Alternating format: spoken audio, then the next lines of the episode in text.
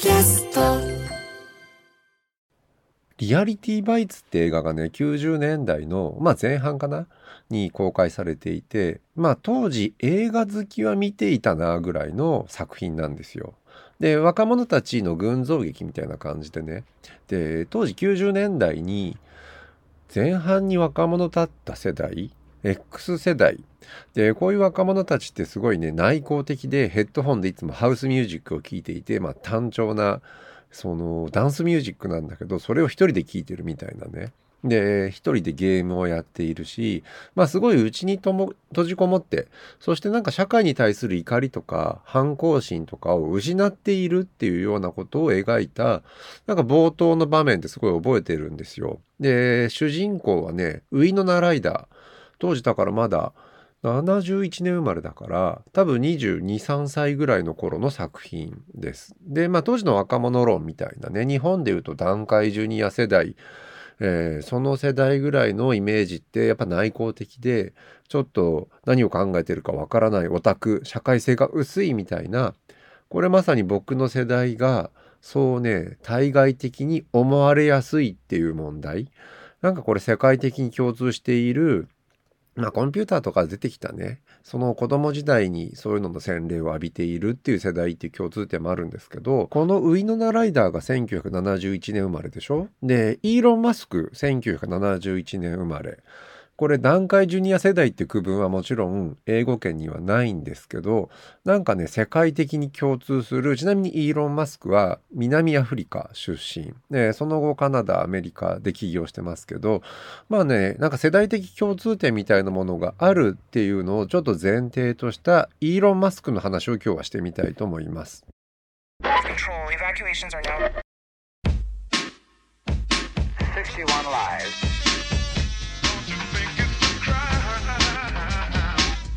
are now... 61 live.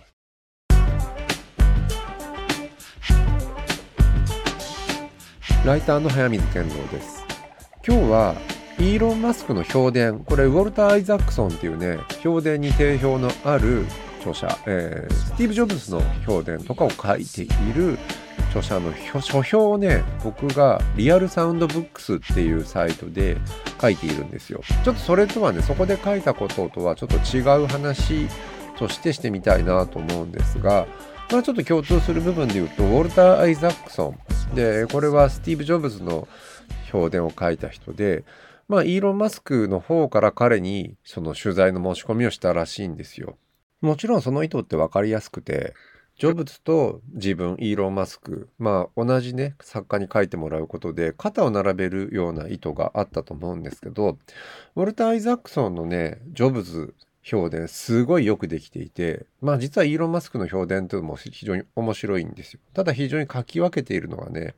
あの、ウォルター・アイザックソンすごい有能な評伝作家なんですけど、同世代、えー、アイザックソンはね、ジョブズより2、3個上なのかな？で、まあ、ほぼ同世代として、いわゆるカウンターカルチャーの影響とジョブズ、これはまあもともと言われていることですけど、いわゆる個人向けのコンピューターが世界を変えるんだっていうのがね、あの、スティーブ・ジョブズとスト・スティーブ・ウォズニアック、えー、アップル1、アップル2を作ったっていうね、話として、まあ背景として語られやすい話で、いわゆるビートルズとかボブ・ディランとかそういうヒッピーカルチャーとかねあと西海岸で少年時代を過ごしていたりとかっていう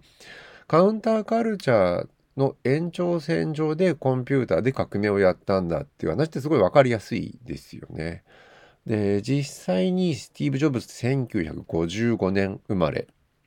つまりウッドストック1969年の頃はだから14歳なのでちょっとジャスト世代ではないんですよ後追い世代なんですよ。でいわゆるヒッピーカルチャーの後にコンピューターが出てきてっていう話っていうの、これも分かりやすい。そして、スティーブ・ジョブズって、アップルの後にね、マッキントッシュ、これは、ウズニアックではなくて、ジョブズが自分でこだわって作ったプロダクツ。で、その後に追い出されて、で、まあそこからまた戻ってきて以降ね、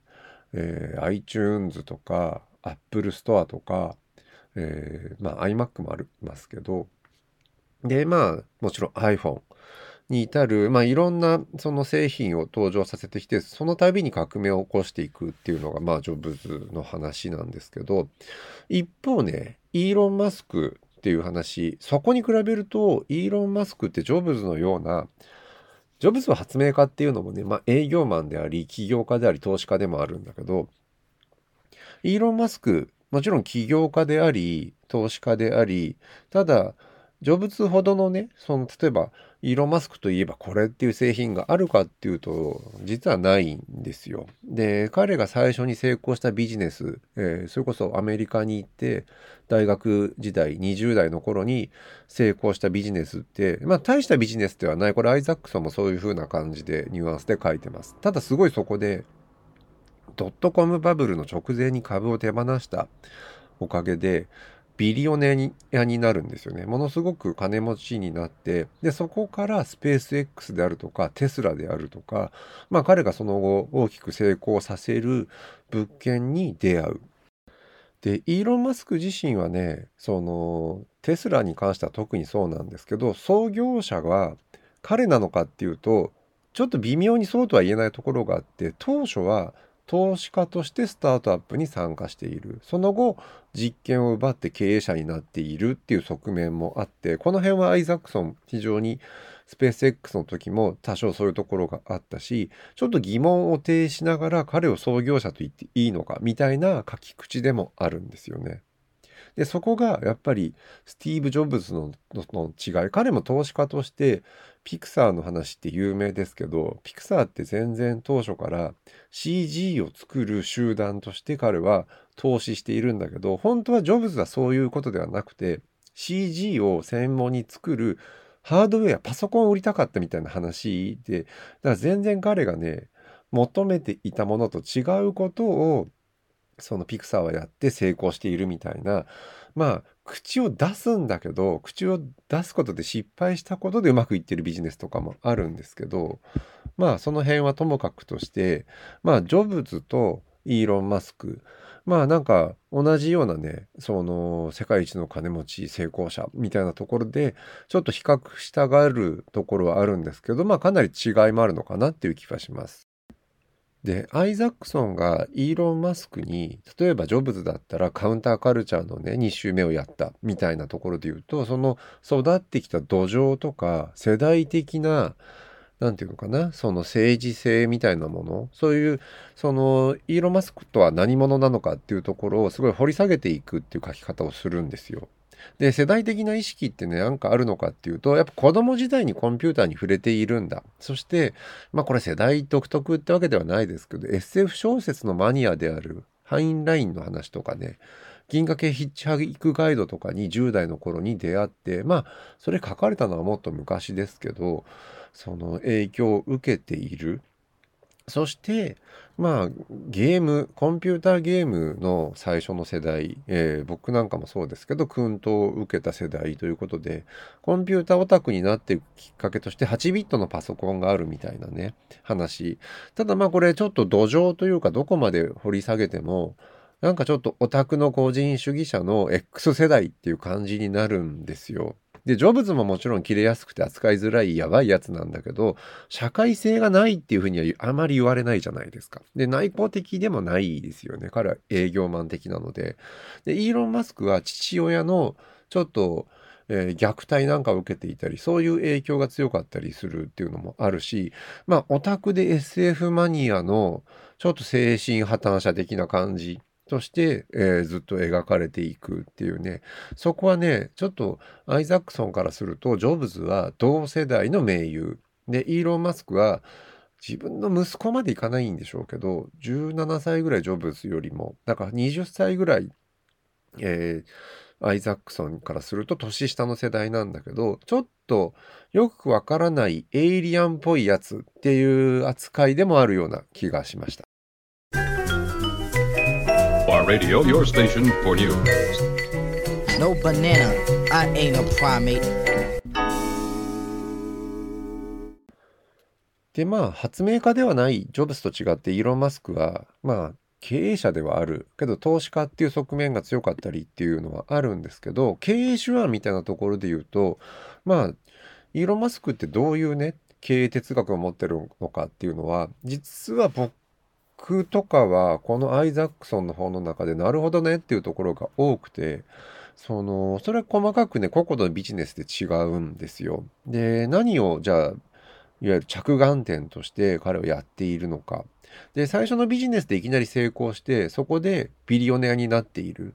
でそこから先いろんなものに手を出していくわけですけどそのねじゃあスペース X は何が特別だったのかっていうと宇宙ビジネスってもともと大手企業えー、どこうが入ってたまあボーイングとかえっ、ー、と GM とかちょっとわかんないですけどそういう NASA が管理して大手の相手とやっている参入障壁の高い市場だった。そこに、えー、スペース X が参入していくことで、まあ、競争原理を持ち込んで、そして NASA の基準で作った部品ってめちゃめちゃ高いんですけど、それを全部内製化していって自分たちで作っていって、安物のロケットをガンガン打ち上げてガンガン失敗すると。で失敗してもいいんだ。で本来宇宙ビジネスって失敗することすごい恐れるんだけどガンガン失敗してまあ逆に部品を安く調達できるようにしてイノベーションを起こすみたいなことなので先端技術に投資するっていうよりもそこを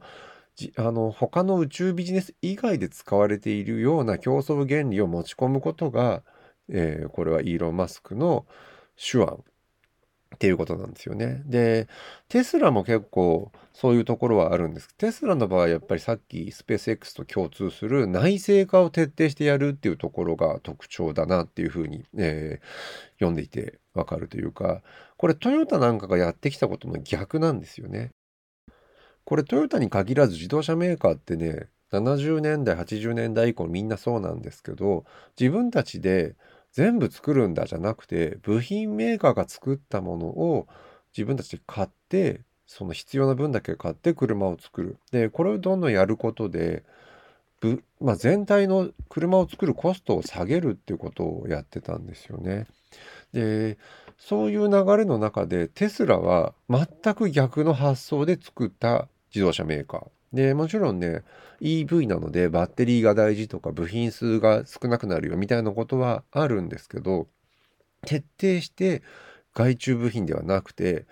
内部で製品作っていく。自分たちで部品を作っていく。で、これをやると、もちろん価格は跳ね上がっちゃうし、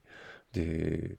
そのトータルにいろんなことができなきゃいけないので、となると量産化に失敗する。ずっとテスラは量産化に失敗してきた。それは当然でしょってみんな突っ込んでいたんですけど一旦できるようになった時にテスラはまあものすごく自分たちの技術力まあ技術力高いって言っていいのはちょっと自動車評論家なんかの話を聞いてるとちょっと疑問視はあるんですけど今までの自動車メーカーとは全く真逆の方法で作り始めたっていうことなんですよね。でもちろんテスラって今高い車高級車でまずは高級車作って金持ちに売るっていうところがこれイーロン・マスクが考えたこと。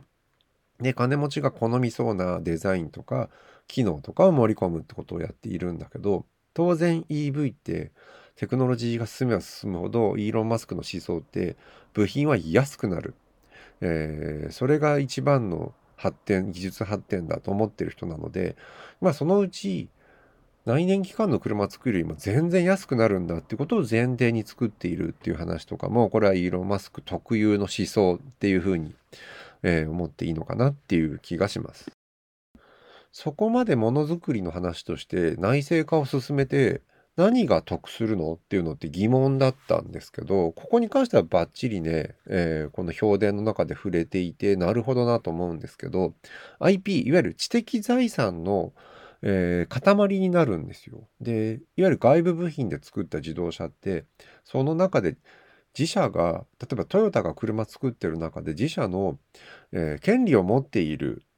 全体の中で50%くらいだとするとテスラは 70%80% が自社で保有権利を保有する知的財産保有する、えー、製品になっている。でこれをやるのってねおそらく非常に強くスティーブ・ジョブズの影響があるのかなっていう気はしました。で、まあそこは本当アイザックソンの書き方でもあるんですけど、ジョブズがやろうとしたことの一つの本質って、アップルストアがすごい典型ですけど、自分たちで流通までやっちゃうって当時メーカーとしてはあまり美味しいことではなかった。リアル店舗やるよりももう店舗作らないで自分たちはその製品だけ作って直接ユーザーに届けた方が配送でね、その注文ネット上でホームページで発注受けて、それが最強なんだって言われてる時代に、いや、そうじゃない、アップルは自分たちでリアル店舗を持つんだっていう、で、流通を外部に任せない、内製化するに近いような、流通の内製化かな。えー、そして自社でコントロールできることが重要なんだ。つまり、ジョブズがすごいね、商品のデザインにこだわったっていう話の延長線上で、どういうね、環境で Apple 製品にユーザーは出会うのか。その出会いまで全部コントロールして内製化するんだ。そこに価値があるんだよっていうことを Apple Store 2004、5年ぐらいの段階でジョブズはすごい、えー、突き詰めて考えている。そういうことの影響ってすごいあのね、イーロン・マスクも商品の中でジョブズばりにここはこうしたいみたいなことをすぐ口出して、それやるとどんどんどんどん現場で生産のコスト上がっちゃって、良くないんだけど、まあ、ジョブズも同じようなことを言ってるんですよね。この電源のスイッチを減らしたいみたいなことを言う。ね、想像つくじゃないですか。その真似をしてイーロン・マスクが、このテスラのそのドア開けるところが電子式になってて、あの、いわゆる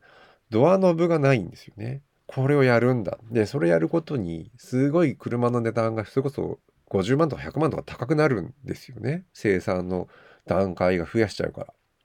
けどそういうことをやっぱ口を出すのがジョブズであり、イーロン・マスクであるみたいなね。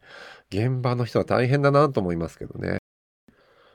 で、まあそういうことをこだわった商品を作ることがスティーブ・ジョブズであれば社会を変えるんだこの発明がっていうようなねなんかそういう話にみんな結構受け止めるじゃないですか。で、一方、イーロン・マスクがツイッター買収して勝手に名前を X に変えたりすると、まあ、また私利私欲でやっていて、全く何をやろうとしてるのかわからないっていうところが、良くも悪くもイーロン・マスクなんですよ。社会性がないオタクの個人主義者みたいなね。で、そこはやっぱりちょっと拭えないところというか、彼の謎めいたところでみんな深読みしたりもするんですけど、これはちょっとね、あの、アイザックソンを離れて、作家のダグラス・ラシュコフっていう人が、えー、書いたデジタル生存競争、誰が生き残るのかっていう話の中で、えー、批判している。彼はシリコンバレーのテクノロジー、現代のね、2000年代以降のシリコンバレーに関して非常に懐疑的な立場。彼らは貧困解決とか気候変動の問題に無頓着で非常に個人主義であるとか。そのもともとテクノロジーってもっと社会貢献とかなんか問題を解決するために使うべきだっていうところから離れてしまっているってことを批判しているんですよ。その筆頭が電気自動車宇宙に打ち上げること、えー、に頭がいっぱいの IT 系億万長者としてイーロン・マスクの批判とかをしていてで彼は金持ちだけで地球を見捨てる計画として火星移住計画とかっていうのを言っているようにしか思えないっていうことを言っていたりまあ、その、ラシュコフ自体いくつなのかな ?90 年代にね、サイベリアって僕全く中身忘れてますけど、割とテクノロジーの側からその未来を予測してきた人なんですよ。だからテクノロジー批判者ではないんですよ。ただ、今のそのシリコンバレーが陥っているっていうのは全く個人主義であって、で、勝手にね、そのそれは投資家のような視点で彼らを見る僕ら一般大衆の方を批判している話でもあっていわゆるなんかね問題解決するための社会問題を解決するためのリソースって今もはやなくなっていていつかテクノロジーがそれを解決してくれるみたいな神頼みになってるんだってことをラシュコフは宗教観みたいなものニューエイジとかそれこそ貧困とかね個人の罪はその神が救ってくれていつか救ってくれて至福の千年王国が訪れるのを待つしかないみたいなある種の終末論みたいな感じでテクノロジーを見ているように現代人はなっていることに批判していてでその最先鋒、えー、一番批判のやり玉がイーロン・マスクっていう話なんですよ。これはね非常にねこの本自体面白いしその視点でテクノロジーを見るってことがちょっと長らく失われていた実は視点なのかなっていうので新鮮に読みました。やっぱりアイザックソンの見立てのねスティーブ・ジョブズ、えー、彼自身は発明によってすごい社会を変えるんだっていうね革命者。で一方イーロン・マスクっていうのはもっと個人主義者でその旧壮大なことを言うけどまあ単なるオタクみたいな。まああの世代と僕らの世代のなんか違いみたいなことがずっとねこの2人の起業家の違いとしてついて回るみたいなイメージそれやっぱりちょっと拭えないんですよね。これはイーロン・マスクが悪いとかってことではなくて僕らの世代がバックボーンとして何を持ってるのかっていうのをずっと問われている段階ジュニア世代問題。えー、まあこれは X 世代問題なのかもしれない。でこの社会性のなさみたいなことを考える時にねやっぱりイーロン・マスクってトニー・スタークのモデルじゃないですか。アイアンマン、えー、マーベルの。まあ現代版のっていう格好付きですけど。でねトニー・スタークがスティーブ・ジョブズなのかイーロン・マスクなのかどっちなの？ね世代的には多分ロバート・ダウニー・ジュニアってその中間ぐらいにいるはずなんですよ。で、彼がやっている、なんだっけ、スターク・インダストリーでしたっけ？その会社って宇宙開発もやってるし、防衛関連のところでも、えー、自分たちで製造メーカーとしてやっているし、まあなんか社会貢献とかもやっているんですけど、なんか突き詰めて考えるとやっぱりトニー・スタークの個人主義とかオタクの延長でやっているっていう感じがいつも透けて見えてしまう。その意味では非常にイーロン・マスクっぽいですよね。まあモデルなので当然ですけど。で、自社の自分で開発した AI が暴走して人類を滅ぼしそうになっていて、それに対抗するアベンジャーズでなんか出動するみたいなものってものすごくマッチポンプで、結局お前のオタク性、社会性のなさがそういうものを作ってるんだぞって突き詰めている感じ。うん、この辺はやっぱりね、なんかすごいアイアンマンっぽいっていうか、彼のマッチポンプのところが見えてくるエピソードだし、けど一方で、スタスパイダーマンとのね、やりとりの中では、スパイダーマンの高校生なので、すごいトニー・スターク大人に見えている。で、お前は大人になれ。で、アベンジャーズに入るには、大人の資料深さが必要だってずっと言ってるんだけど、それを言っているトニー・スターク自身の子供っぽさが抜けない感じなんか中二病っぽいサングラスにそういうなんかえっ、ー、と、OS を仕込んでおくみたいな、すごい子供っぽくて、結局なんか、アベンジャーズを継ぐのはスパイダーマンしかないような、そのそっくりなんですよ。っていう構図とかが、これ、うまく作られているなっていうか、結局、なんか現代のね、一番のビリオネアというか、世界一の金持ちが、これ、まあ、トニー・スタークであり、イーロン・マスクであるっていう世界の狂ってる感じみたいなもの？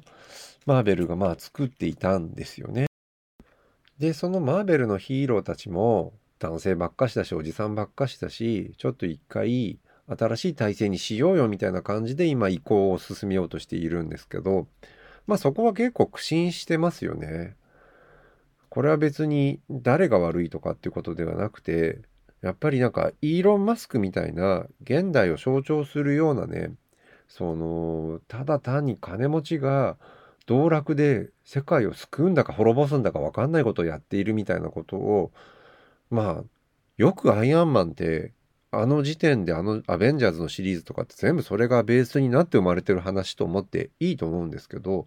それは軽眼だったしいいモデルを見つけたなっていう感じ。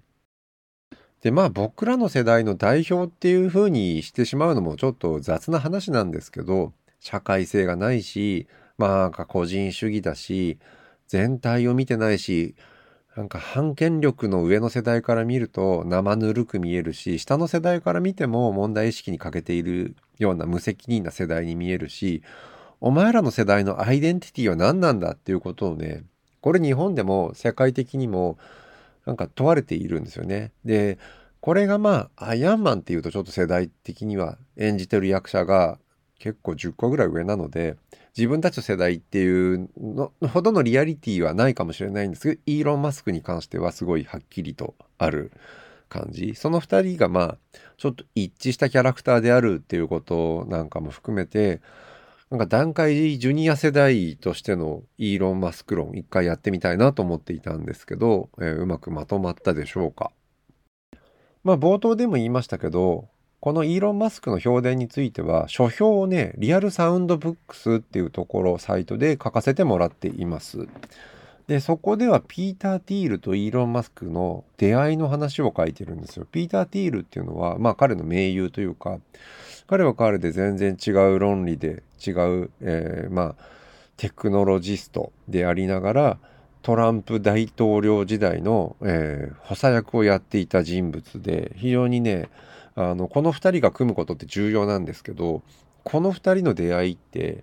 自動車事故大クラッシュで出会っているというかピーター・ティールはマスクが運転しているマクラーレンに乗っていて事故に遭う。で、2人とも強運すぎて、無傷で生還するんですよ。で、本当にこれ歴史的なポイントというかね、まあその後、ペイパルと X.com っていう、まあその頃から X って名前を使っているんですけど、まあイーロン・マスクの会社、合併する足がかりになっていて、あの時2人が万が一みたいなね話を考えると非常に SF っぽい話になっていくのかなっていうプラットフォーム企業が世界を牛耳ることはなかったかもしれないみたいなね。でピーター・ティールもねおそらくイーロン・マスクの事故の時シートベルトをしてないんですよ。それでも生きて生還するっていうところをねウォルター・イザックさんはどう書いたかっていうと自由主義者ゆえに自分の身体を縛る制約ですら彼らは嫌う。いわゆるリバタリアンゆえにシートベルトすらしなかったっていうような話。ここが非常にねあの面白い描写だったんですけど僕は誰か例えば、えー、人の運転の車タクシーとか乗る時でも必ずシートベルトをするんですよ。で僕は別にリバタリアンじゃないからとかではなくて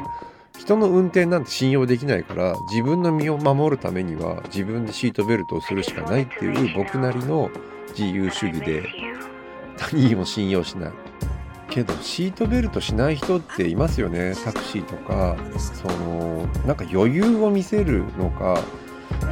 僕ほどなんだろうな。人を疑ってかかってないんでしょうけどね。あの飛行機とかでも到着してシートベルトのランプが消えた瞬間にみんなガチャガチャガチャって外す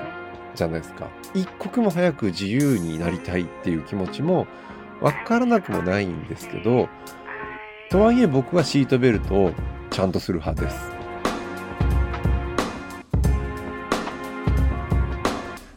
結局そこそこ長い時間喋ってしまいました。ここまでライターの早水健郎でした。